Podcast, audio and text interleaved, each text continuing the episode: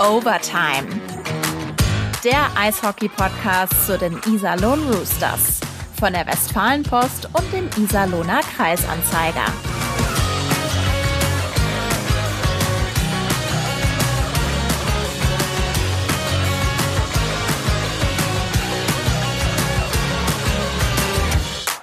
Hallo und herzlich willkommen zur aktuellen Folge unseres Eishockey-Podcasts Overtime, der Eishockey-Podcast rund um die Iserlohn Roosters.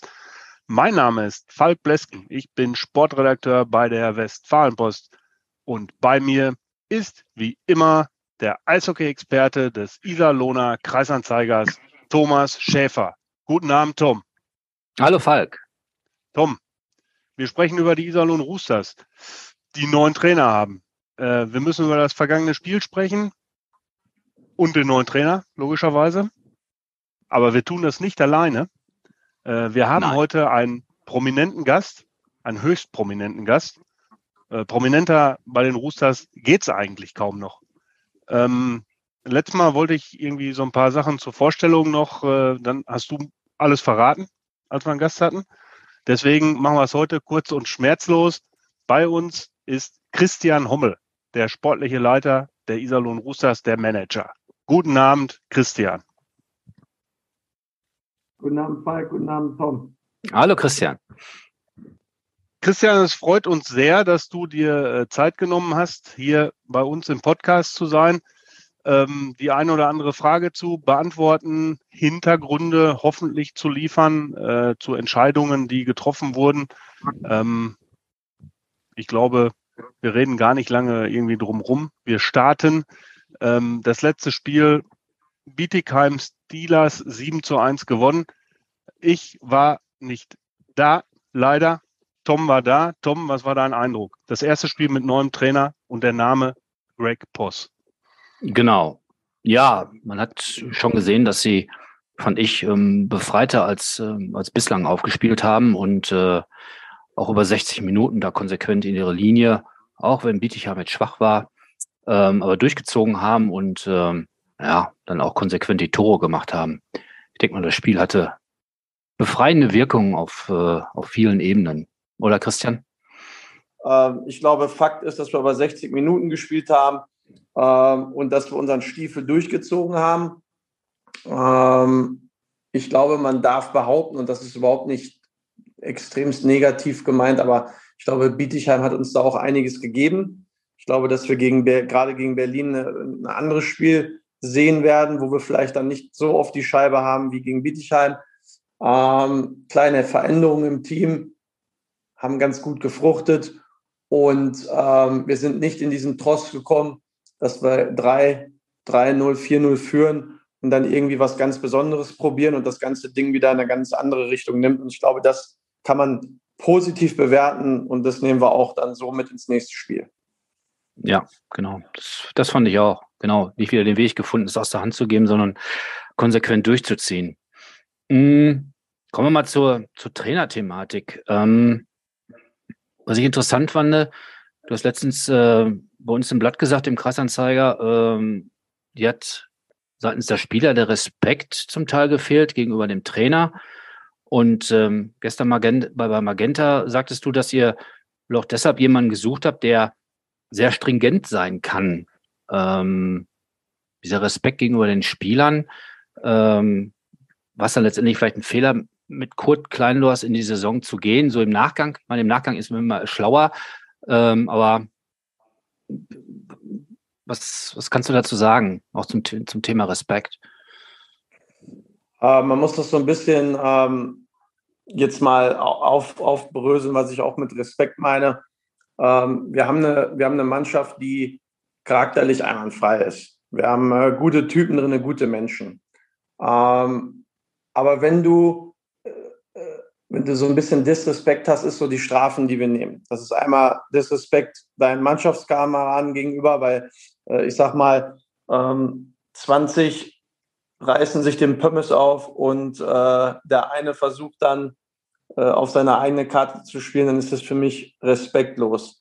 Wenn ich versuche, zehnmal durch drei Mann durchzuzocken und verliere neunmal die Scheibe, dann ist das für mich respektlos. Ähm, wenn der Trainer dich dann nicht sitzen lässt, dich aber darauf anspricht und du machst es im Spiel wieder mhm. und du machst es wieder, ähm, dann finde ich das respektlos. Weil in der heutigen Zeit, sage ich mal, äh, wie bei der Roten Armee, früher, wie man sie so schön nannte, die Red Army, ähm, wo wirklich jeder Tag wie beim Militär war, das wollen wir ja gar nicht. Und das meinte ich im Endeffekt, dass die Jungs einen Trainer hatten, der eine ganz, ganz ruhige Art hat, Sachen anspricht. Aber anscheinend ist die Zeit gekommen, wo, wie ich gesagt habe, dass wir jemanden haben, der wird es dann nicht dreimal ruhig ansprechen. Und dann werden Konsequenzen folgen. Und ich glaube, dass, sage ich mal, Greg in seiner Art auch, deshalb habe ich immer von einem Profil gesprochen, äh, eine etwas andere Art hat einfach. Und ich glaube, das ist das, was, äh, was wir jetzt in Iserlohn auf jeden Fall benötigen. Ähm, ich glaube auch, dass man gesehen hat, dass sich beide Trainer unterscheiden im Coaching an der Bande. Und ich denke, man darf das jetzt auch wieder nicht überbewerten, aber wir haben in den letzten, aus den letzten vier Spielen ähm, haben wir einiges herausgeholt. Ähm, und das ist ja auch erstmal was Positives, dass man nicht komplett alle Spiele betrachtet, sondern wirklich die letzten. Dann kann man ja von davon sprechen, dass wir jetzt gerade, ich will nicht sagen einen kleinen Lauf haben, aber wir haben uns besser präsentiert in der Konstante als vorher. Und mhm. äh, mit Sicherheit hat Greg einen kleinen Anteil daran, genauso wie die anderen Coaches, die es vorher gemacht haben, mit Axel und mit, mit Pierre. Ähm, aber wir haben trotzdem noch einen weiten Weg vor uns. Und das ist die Erklärung im Endeffekt für Respekt. Ähm, nicht, dass sie frech waren, aber mit, mit, mit, mit den Taten, mit der Art und Weise, das ist dann für mich respektlos. Aber mhm. wenn ich da kurz eingrätschen darf, Tom, äh, ich habe versprochen, nicht zu oft einzugrätschen, aber an der Stelle möchte ich äh, doch einmal kurz eingrätschen. Also wenn das, was du geschildert hast mit dem Spieler, der zwei, dreimal angesprochen wird und äh, sein Verhalten im Grunde trotzdem nicht ändert, äh, spricht das dann nicht eigentlich dafür, dass der Charakter vielleicht doch nicht so einwandfrei ist? Also ich stelle mir einen einwandfreien nee, Charakter so vor, nee. der Trainer sagt mir was und dann setze ich das um. Ja, das, das wäre normalerweise der normale Werdegang. Aber ähm, ich, man muss das auch wieder ein bisschen differenzieren. Ähm, es gibt einen Spieler bei uns, den äh, ist einer, der, der am härtesten arbeitet. Ähm, nach Michi Wolf würde ich sagen, oder Giuliano, äh, einer der Top-Profis, was außerhalb des Eises ist, ähm, was auf dem Eis ist. Aber der hat dann vielleicht auch manchmal so viel Emotionen, ähm, dass sein Kopf nicht angeht. Und das kann man dem dann auch nicht so übel nehmen. Aber trotzdem muss ich sagen, dass in der, also in, in, in der DEL als Profi-Eishockeyspieler musst du einfach ähm, überwiegend den Kopf anhaben. Und ich nehme mich als bestes Beispiel. Bei mir hat das damals auch erst gefruchtet, als mich Doug Mason, ich glaube, die Geschichte, die Geschichte kennen die Leute gar nicht. Ähm, Doug Mason war da. Ich bin, äh, ich bin in die Kabine rein. Er sagt, in my office. Und ähm, da haben wir in Düsseldorf gespielt. Und ich weiß, dass ich eine Strafe bekommen habe, weil ich äh, irgendeinen wieder fighten wollte. Ähm, und er hat zu mir gesagt, pass auf, du hast jetzt zwei Möglichkeiten. Eishockey spielen oder Tasche packen und Arrivederci. Hm. Da habe ich mir gedacht, wow, was heißt das? Du kannst Eishockey spielen. Hör auf damit, sonst Tasche packen und tschüss. Und dann war ich so sauer, dass ich erstmal Mülleimer kaputt getreten habe, gegen die Wände geschlagen habe mit weinenden Augen aus dem Office raus bin, weil ich mich extremst angegriffen gefühlt habe.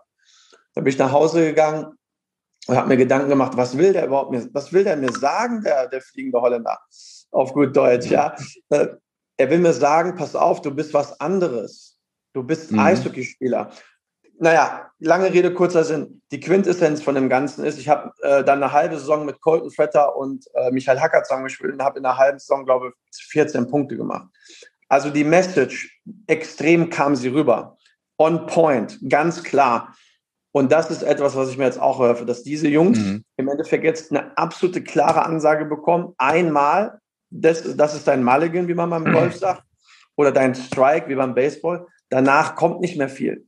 Dann mhm. ist Konsequenz.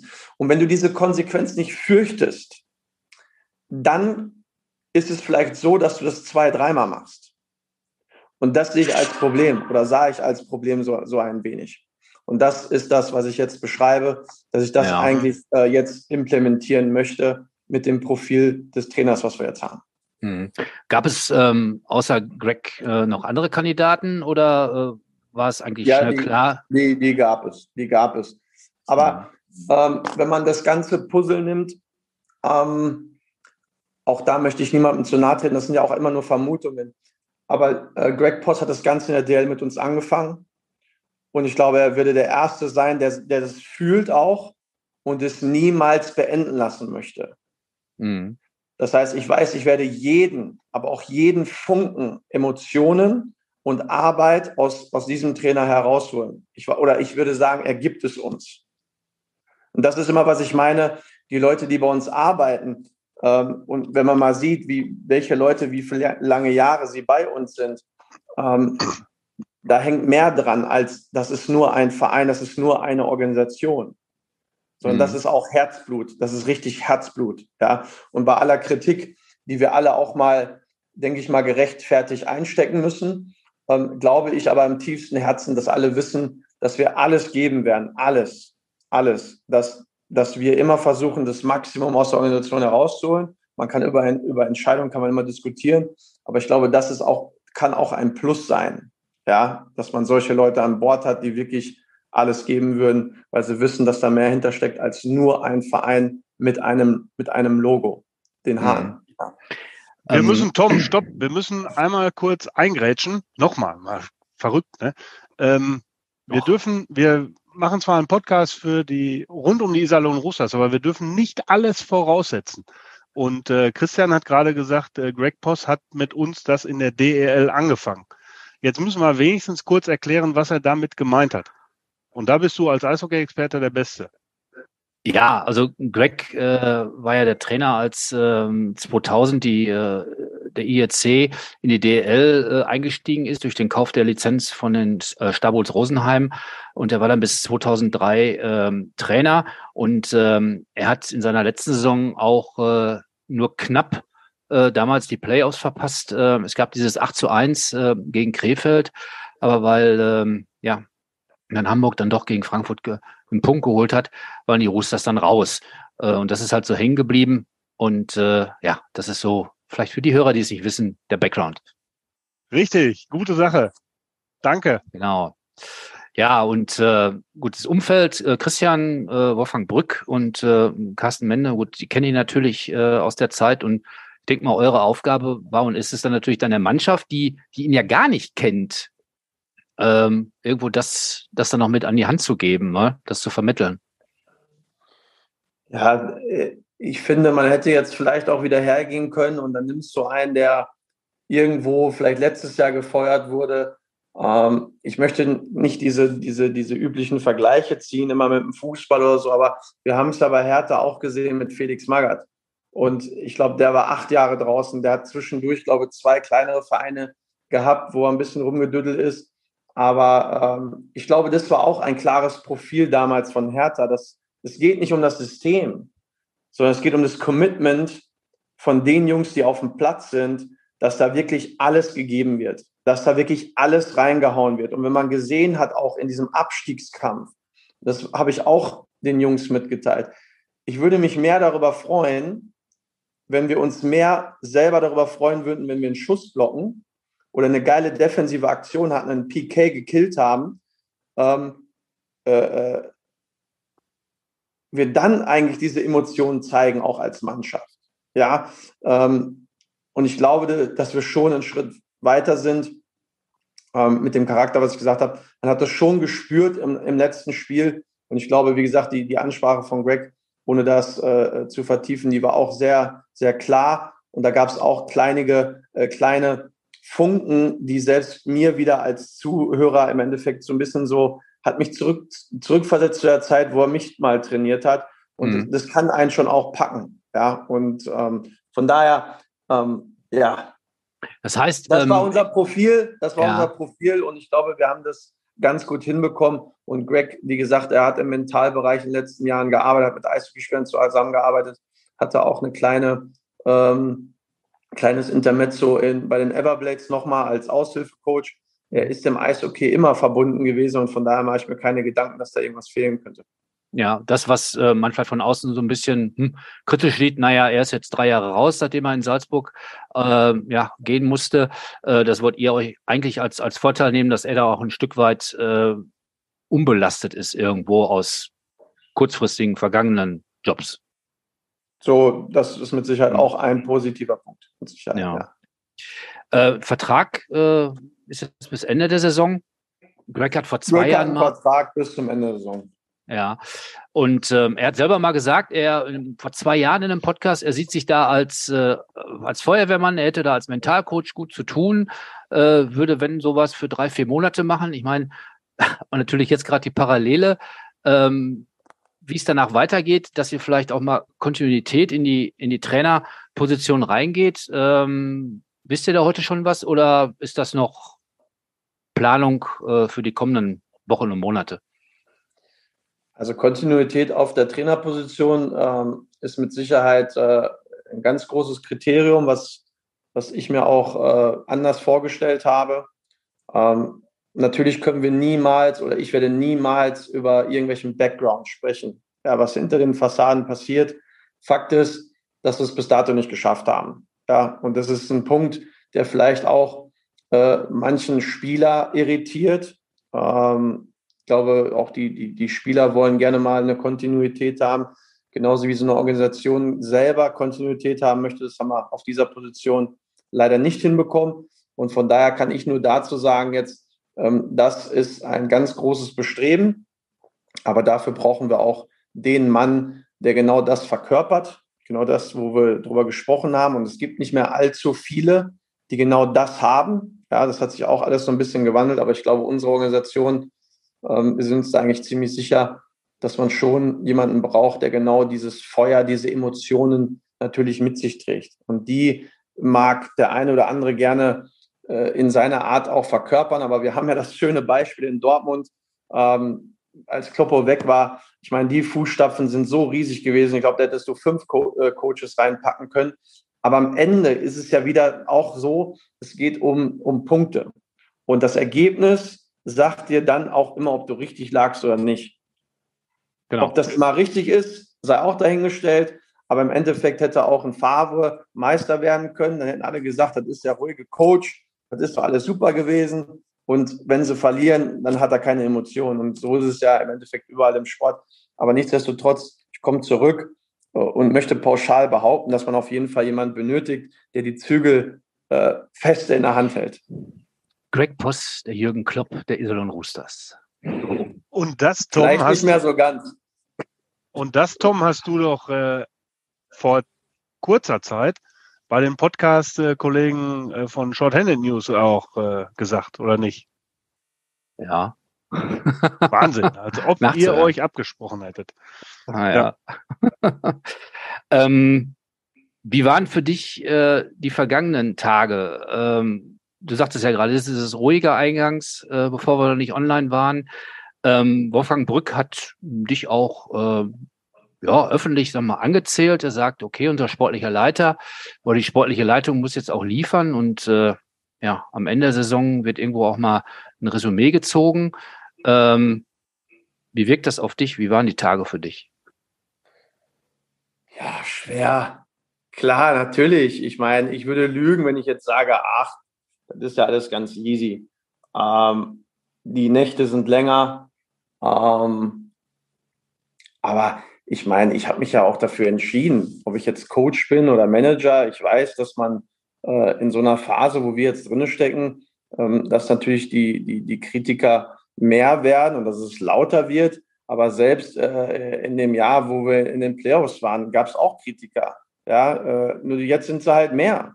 Also von daher, ähm, ich habe das als Spieler mitbekommen ähm, und ich mag äh, diese Geschichte vielleicht mal, ich weiß gar nicht, ob du dich daran erinnern kannst, aber ich glaube, Herr Tom Schäfer hat mich damals, als ich glaube von Duisburg nach Iserlohn zurückgekommen bin, als fünfte Reihe Spieler tituliert. Und ähm, mhm. was man denn mit so einem denn am Seilersee noch möchte, so ungefähr, ich, ich kann es jetzt nicht mehr genau wiedergeben. Nicht, aber Der Stachel sitzt tief. Na, aber ich, ich sage nur, ich habe schon so viel äh, ich habe schon so viel Scheiße im Leben gefressen, Ähm, und äh, als Sauerländer, ich bin ein Kämpfer und ich weiß, was ich kann, ich weiß, was ich nicht kann und ich stehe auch zu dem, was ich nicht kann. Ähm, aber solange ich diesen Sitz innehalte, werde ich alles geben und werde auch so viel erklären, wie geht, auch wenn es nicht immer, wenn nicht immer alles geht. Ich werde auch nie irgendjemanden unterm Busch schmeißen. Ähm, aber am Ende stehe ich natürlich als Oberhaupt des Sportes dort, treffe dann auch letztendlich die Entscheidung und gibt einen grünen Haken. Aber es war keine leichte Zeit, aber auch die werde ich überstehen, weil die macht mich nämlich nur stärker. Mhm. Schlaflose Nächte hast du nicht gehabt, denke ich. Doch, ich habe meistens drei bis vier Stunden geschlafen in der letzten Zeit, auf jeden Fall. Immerhin. Ja. Tief, okay. Tiefschlafphase. Ja, okay. Ja, schön, dass du da auch mal so einen, so einen Einblick gibst. Äh, Finde ich klasse. Hm, wenn wir noch ein bisschen den Schwenk zum, zum Sportlichen machen, ähm, wenn wir nochmal kurz zurückgehen, was so vorher war und was jetzt kommen soll. Ähm, von außen betrachtet fehlte mir beim Sportlichen bei der Mannschaft im Spiel manchmal so die, die Identität. Äh, wie, wie, wie spielen wir nach vorne? Was machen wir? Ähm, auch so gefragt, äh, naja, wie wird der gegnerische Trainer seiner Mannschaft was erzählen, wie die Rooster spielen? So ein bisschen wirkt es manchmal, ja, nicht so strukturiert. Spielte, spiegelt sich dann im Vergleich auch zum, zum Gegner wieder, dass vielfach die, der Gegner flüssiger im Aufbau war, neutrale Zone schneller durchging und bei euch boah, hakt es da doch gewaltig. Ist das auch so ein Punkt, wo den, der jetzt bei Greg und oder dem gesamten Trainerteam liegt, inklusive Pierre und vielleicht auch Axel, das, äh, ich sag mal, mehr zu prägen? Äh, ich hoffe, wir haben noch genug Zeit. Ich muss da jetzt auch noch mal weiter ausholen, bitte. Ähm, und seht es mir nach, wenn ich ähm, versuche, so viel zu babbeln, aber ich möchte es ja versuchen, so, so klar wie möglich zu formulieren. Ähm, klar. Ich glaube, wir haben gar keine Identität gehabt. Gar keine. Also wenn ich gegnerischer Trainer wäre, dann würde ich sagen, das ist ein angeschossenes Reh. Lauft da drüber, so schnell ihr könnt und fertig ist die Möhre, so ungefähr. Ähm, ich möchte es aber trotzdem wieder ein bisschen revidieren, weil ich gehe zurück. Augsburg waren wir klar die bessere Mannschaft. In Ingolstadt sind wir in, durch unsere eigene Dummheit in Überzahl haben wir uns äh, die, die Butter vom Brot nehmen lassen. Wir waren in Bremerhaven teils die bessere Mannschaft auswärts, haben uns durch eigene Dummheit haben wir uns in eine Bedrulle gebracht, wo wir dann wieder mental da angelangt waren, wo wir gesagt haben, oh, jetzt, oh, jetzt ist 3-3, achte Schande. Und dann war das Ding wieder durch. Mhm. In Düsseldorf, eigene Dummheit. Was ich nur sagen möchte ist, es gab drei, vier Spiele, wo wir mit Sicherheit, ich sage jetzt mal mit Sicherheit, und genauso sage ich das mit der größten Überzeugung, im letzten Jahr mit Chris Foucault wir in die Playoffs gekommen. Das sage ich mit so einer Überzeugung, weil es da geht es nicht nur um Corona. Aber Chris Foucault war lange verletzt und man sieht, wie der jetzt wieder spielt. Der ist ja wie so ein öliger Aal. Ja, der, also den, den kannst du ja wirklich nur mit Strafen, kannst du den stoppen. Mhm. Und, und das sage ich, dieses Jahr ist es im Endeffekt so, aus diesen drei bis vier Spielen würde ich sagen, hätten wir normalerweise locker sechs Punkte mitnehmen müssen. Müssen. Aber wir haben uns selber geschlagen. Deshalb möchte ich revidieren mit der Identität. Das ist das eine. Wir haben sie trotzdem nicht gehabt. Ja, wir haben kein Rush-Team, wir haben kein äh, Offensive Zone-Team, wir sind nicht defensiv brutal stark. Unsere Torhüter waren auch Durchschnitt in manchen Situationen, haben aber auch einiges rausgeholt, wo die Ergebnisse hätten höher ausfallen können. Deshalb möchte ich es auch wieder so ein bisschen, äh, äh, bisschen äh, minimieren, die Aussage, wie ich sie jetzt treffe. Aber im Großen und Ganzen war das alles Vanille. Das ist einfache Vanille gewesen. So, ähm, von daher möchte ich sagen, ich glaube, wir haben gesehen, dass das Team über kurze Strecken gezeigt hat, was sie kann, was, was es kann. Und ich denke, dass wir jetzt an einem Zeitpunkt sind, wo eine neue Saison wieder mal anfängt für uns, dass man die Vergangenheit Vergangenheit sein lässt, einen klaren Cut. Und jetzt müssen wir nach vorne schauen. Jetzt haben wir einen Coach, wo wir uns erhoffen, dass er auch diese Stringenz hat, wovon ich absolut ausgehe, und dass die Spieler hier äh, äh eine klare, ähm, ja, eine klare, ein klares Bekenntnis zu haben, yes, okay, bevor ich jetzt sitze, mache ich das lieber. Ja, aber mhm. hier geht es um keinen Einzelnen, sondern hier geht es nur um die Organisation. Und ähm, ich glaube, keiner von denen möchte äh, äh, nachher dastehen in den Büchern und sagen, wir waren die Mannschaft, die abgestiegen ist. Ähm, aber das ist auch mental, wie gesagt, etwas, ähm, wo die Jungs auch dran denken. Und das ist, kann auch hemmend sein. Ja, mhm. und das ist das, was wir ihn jetzt als allererstes nehmen müssen. Aber die beste Medizin ist immer Punkte. Ja. Sag mir mal was zu Kaspers Daugavins. Er ähm, bei den ersten Spielen boah, weckt er doch wirklich langsam. Denkt man so, hm, aber das ist so die richtige Verpflichtung. Mittlerweile steigert er sich ja doch, auch weil er jetzt in einer guten Reihe steht mit Bailey und Foucault. Das passt sehr gut. Ihr habt jetzt eine Top-Reihe. Ähm, ich denke mal, du wirst mit ihm gesprochen haben. Hat er echt Schwierigkeiten gehabt, so reinzukommen? Fühlt er sich jetzt wohler auch mit den Nebenleuten insgesamt? Was kannst du dazu ja. sagen? Auf jeden, auf jeden, Fall war Kaspers auch schon bei mir im Büro. Ähm, das kann ich bestätigen, Tom. Äh, und das Gespräch war sehr ehrlich. Es war sehr ehrlich. Aber man muss auch hier wieder wissen, dass es nicht nur, was man sieht, ist nicht die reine Wahrheit. Ja, und warum ist es so? Kaspers ist einer unserer schnellsten Spieler im Team. Punkt eins. Aber Kaspers Daugavins sieht vielleicht manchmal langsam aus, weil er am Anfang das Spiel selber langsam gemacht hat. Eine Mannschaft sieht auch manchmal langsam aus, weil, wenn ich überlege, dass ich beim Aufbau jeder äh, zweite Pass in eine Schlittschuh ist, dann kann schon gar kein Tempo entstehen. Ja, wenn die Scheibe nicht läuft, ähm, dann kann kein Tempo entstehen. Wenn der Mann ohne Scheibe sich nicht in die Räume bewegt, um direkt wieder der erste Mann zu sein, der die Scheibe bekommen kann, dann bist du langsam. Mhm. Ähm, und das sind alles so Faktoren, wo, wo wir angesprochen haben, was ist die Identität? Und hier sind wir einfach, haben wir uns auch einfach selber so ein bisschen langsam gemacht. Ja, wenn einer mit der Scheibe versucht, jedes Mal durch drei Männer zu rennen ähm, und das Ding hält und hält und hält, ja, das ist, das, das ist langweilig hoch 10. Ja. Da, da, mhm. das, ist, das hat nichts mit Eishockey zu tun.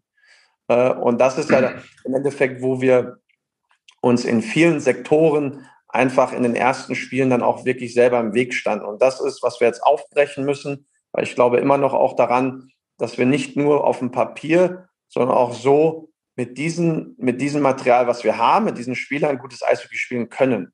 Nur wir müssen mhm. irgendwann dahin kommen, ähm, das auch im Kopf anzunehmen und zu verstehen, wie man das macht. Weil gewinnen kann man lernen, aber wir haben immer wieder Wege gefunden, um zu verlieren. Ja. Stichwort U23-Spieler, die Eiszeiten, die lagen bisher bei schmalen fünf Minuten. Äh, da weißt du, glaube ich, selber, dass äh, du dich da als junger Spieler nicht sehr viel weiterentwickeln kannst.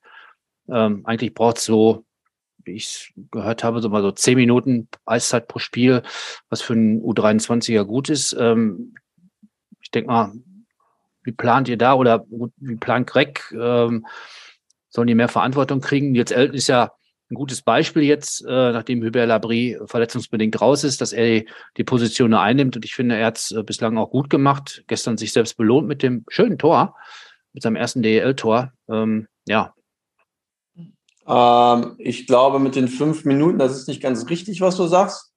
Ich weiß nicht, wo du diese Statistik her hast.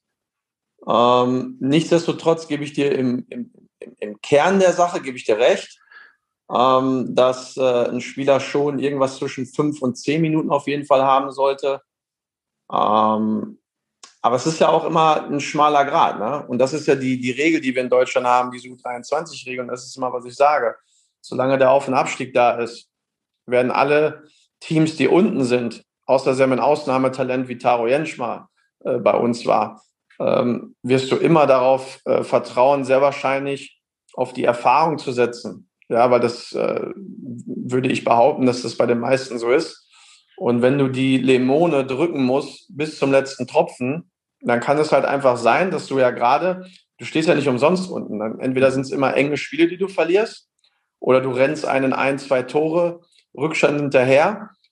Äh, und dann weißt du, okay, du hast jetzt einen 19-Jährigen oder einen 20-Jährigen, der wird nicht unbedingt die, die Kohlen aus dem Feuer holen, aber um deinen eigenen Job zu retten, ähm, ist das dann wieder das schwächste Glied in der Kette in der Regel. Außer du bringst es. Und wir haben Spiele gehabt, da haben wir mit drei U23ern vorne gespielt. Hätten da einen draußen lassen können, aber die haben nicht umsonst dort gespielt. Die waren nicht umsonst in der Line-Up sondern weil sie einfach zu dem Zeitpunkt auch besser vielleicht waren als ein über 23-Jähriger. Also von daher möchte ich das so ein ganz klein wenig revidieren, ähm, was generell, also ich glaube, erstmal haben sich, haben sich die einen oder anderen durchgesetzt, vor den Älteren sogar in dieser Phase. Aber ich gebe dir natürlich recht, für, für eine Weiterentwicklung braucht es natürlich auch Eiszeit. Und hier kann man sich immer streiten, wie viel, weil auch ein Christian Hommel hat früher, äh, ich hatte Spiele, da habe ich zwei Minuten Eiszeit gehabt, musste mich einmal boxen äh, und dann bin ich nach Hause. Ja, ich glaube, das Training ist halt auch wichtig. Ja, diese, mhm. diese, diese, diese Raps, die du hast. Aber dieses Game Competition ist natürlich immens auch wichtig unter realen Druck, diese Entscheidung, die ich treffen muss, mich da weiterzuentwickeln. Aber ich glaube, dass unsere Jungs momentan, ähm, je nachdem, von wem wir sprechen, ähm, die, die sind da bei acht Minuten oder neun Minuten, meine ich. Deshalb war ich jetzt gerade so ein bisschen verwundert, ähm, wo du diese Zeit, Zeiten her hattest. Ähm, aber ich will mit dir auch nicht streiten über, über diese eine Minute, weil ich glaube, der Kern ist wichtig, dass die Jungs auch In spielen müssen. Ja. Weil wenn wir, wenn wir Power spielen wollen, dann kannst du nicht nur mit drei Reihen spielen. Was macht dich kaputt? Gerade jetzt, wir spielen jeden zweiten, dritten Tag und das weiß auch jeder Trainer. Ähm, von daher äh, werden die Jungs mit Sicherheit auch ihre, ihre Möglichkeit bekommen, sich da äh, mit mehr Eiszeit präsentieren zu können. Ja. Okay, warten wir es ab. Ähm, Stichwort, ihr seid lange dran, nach Verstärkungen zu suchen sagt es letztens, ihr seid da in intensiven Gesprächen. Ähm, jetzt tauchte so ein Name auf. Ihr sucht eigentlich einen Center, aber es ist ein, ein Außenstürmer. Tyler Ennis, zuletzt in Ottawa gewesen. Was sagst du zu dem Namen? Richtig schöner Name. ähm, okay. Ich, ich plaudere mal so ein bisschen aus dem Nähkästchen. Okay? Das mögt ihr. Ja, sicher. Ja. Da warten ja. wir ja schon lange drauf jetzt. Also ich möchte euch eine Korrespondenz, möchte ich euch gerne mitteilen. Und das höre ich ja nicht zum ersten Mal. Aber es ist Fakt. Aber ich schicke es euch nicht. Ich könnte es euch schicken, aber ich schicke es euch nicht. Ähm, da ist eine, ein Gespräch zwischen mir und einem Agenten und der sagt ganz klar, ähm, he is not looking for Germany, he is clearly looking for Switzerland. Mhm. So, das heißt natürlich, worauf möchte ich hinaus? Wir machen unsere Arbeit, wir sind auch an solchen Jungs dran, aber am Ende des Tages ist die Nahrungskette ziemlich lang. Ja. Mhm. Und das muss man ja auch einfach nur realistisch betrachten. Wir können ja immer nur alles tun, was in unserer Macht steht, entweder um so früh genug wie möglich dran zu sein, aber auch finanziell bis an Grenzen zu gehen. Aber irgendwann musst du halt einen Cut machen. Einen Cut meine ich, ich kann jetzt nicht auf Tyler Ennis warten, bis der sich in den nächsten vier Wochen vielleicht entschieden hat. Hat er jetzt was bekommen, wo er da jetzt unbedingt unterkommt? Oder ist dann doch Deutschland irgendwann interessant? Aber, aber das kann ich ja auch schwierig abschätzen, weil du hast dann noch ja. die Schweden, du hast dann auch bei einigen Spielern sogar noch Russland. Ja, weil wenn du da ein Angebot bekommst, ist es noch mal viel höher als früher, weil sie wissen, sie ja. ähm, äh, von daher, wir können nur alles tun. Und wenn es dann nachher nicht klappt, dann können wir aber sagen, wir haben alles getan, aber wir müssen ja auch irgendwann mal wieder nach vorne. Ja, mhm. so von daher, ähm, ich habe das auch mitbekommen, aber das war, das waren zwei Nachrichten, dann wusste ich, woran ich bin. Okay. Ja, ja so. schöner, schöner Einblick. Es ist eine klare Aussage und äh, wir können uns jetzt um, um die nächsten Kandidaten kümmern. Genau. Gut, da grätsche ich jetzt auch mal ein. Äh, ich bin ja auch der Mann, der die Uhr immer ein bisschen im Blick hat. Wir halten uns ja für gewöhnlich ein bisschen kurz. Äh, kurze Antwort, Christian, wann kommt der nächste Zugang? Ich hoffe bald. bald ist so ein Wort. Ich, ich, wünsche, ich, wünsche mir, ich wünsche mir bald, ich wünsche mir immer so früh wie möglich. Ja, am besten ähm, morgen. Vielleicht heute, heute schon. Wer weiß. Ähm, lass uns das Kapitel äh, abhaken. Wir haben äh, zu Anfang gesagt, äh, wir gucken kurz auf die äh, kommenden Spiele. Ihr spielt am äh, Freitag in Berlin äh, und am Sonntag zu Hause gegen Straubing. Das, auch da bitte ich um kurze Antwort. Das sind jetzt tatsächlich mal Härtetests. Also du hast ja selber gesagt, Bietigheim war jetzt nicht so der Maßstab in dem Spiel. Äh, die Partie in Berlin wird ein Härtetest sein. Und zwar knallhart. Absolut. Alles richtig gesagt. Gut. Ich möchte aber auch nochmal was sagen. Bietigheim, äh, die haben gegen Straubing und gegen Berlin gewonnen. Ja? ja, also ich möchte, ich möchte immer den Respekt wahren, wenn ich sowas sage. Für uns war es ein schwieriges Spiel, weil die Jungs wissen, oh, wenn wir jetzt gegen die verlieren, die einen Platz über uns stehen, oh, das ist mental, ist es ein hoher Druck. Und gegen Mannheim, Berlin, komischerweise, ich meine, letztes Jahr haben wir, glaube ich, dreimal gegen, äh, gegen Mannheim gewonnen. Da tun sich die Jungs irgendwie mal leichter, habe ich das Gefühl. Wieso, weshalb, warum? Keine Ahnung, aber auf jeden Fall, du sagst es richtig, ist ein absoluter Gradmesser. Gut, dann drücke ich die Daumen und danke fürs Gespräch. Mein lieber Christian, äh, es hat mir große Freude bereitet, äh, euch beiden zuzuhören und mit euch äh, zu unterhalten. Und äh, ich gucke auf die Uhr. Wir machen Schluss, drücken den Roosters die Daumen und äh, danke, Tom. Ja, danke, danke Christian. Danke, Christian, für die offenen Worte, für die äh, Insights, die du uns gegeben hast. Und ja, danke. Gut. Ciao. Alles ich Gute. Danke. Bis dann. Dankeschön. Tschüss. Ciao, ciao. Overtime. Jetzt kostenlos folgen auf Spotify, Apple Podcasts, Google Podcasts oder in eurer liebsten Podcast-App.